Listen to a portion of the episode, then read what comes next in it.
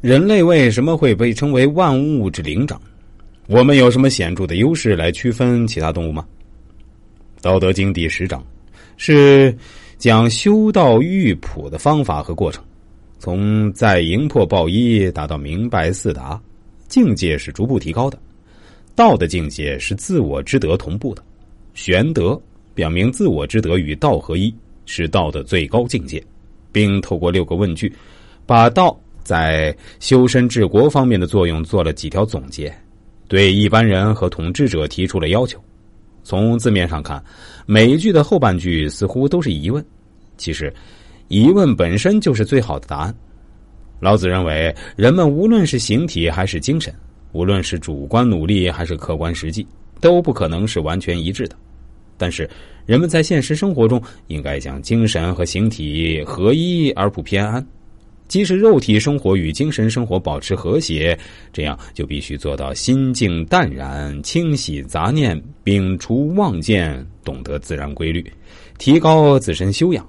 也只有这样，才能够真正做到爱民治国。人类之所以被称为大自然的精品，造物主的杰作，万物之灵长，主要就是因为人类拥有精神和意志，能够进行独立思考和判断。这样一来，人类对周围的事物便有了自己的评判标准，人的主观意识便会潜移默化中发挥能动作用，并通过这种主观对客观的思索，以自己的喜好标注来改造周围的世界。然而，人的灵魂和意识所能发挥的作用毕竟有很大的局限性，所以难免会犯错，甚至会造成无法挽回的损失，人们也常常因此而懊悔和痛苦。应当说，拥有情感体验是人类区别于其他生物的最显著标志之一。人和其他生物为什么会有这种区别呢？原因在哪里？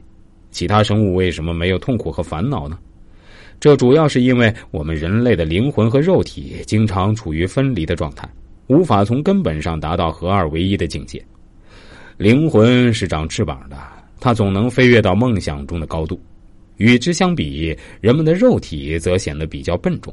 它无法和灵魂一起飞翔，于是出现了灵魂在一处，肉体在一处的情况。人们也可以把灵魂比喻成理想，将肉体比喻成现实。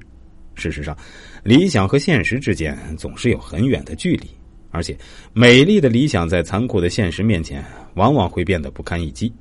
理想和现实常常处于相互分离的状态，因而会令人们痛苦、无奈和彷徨。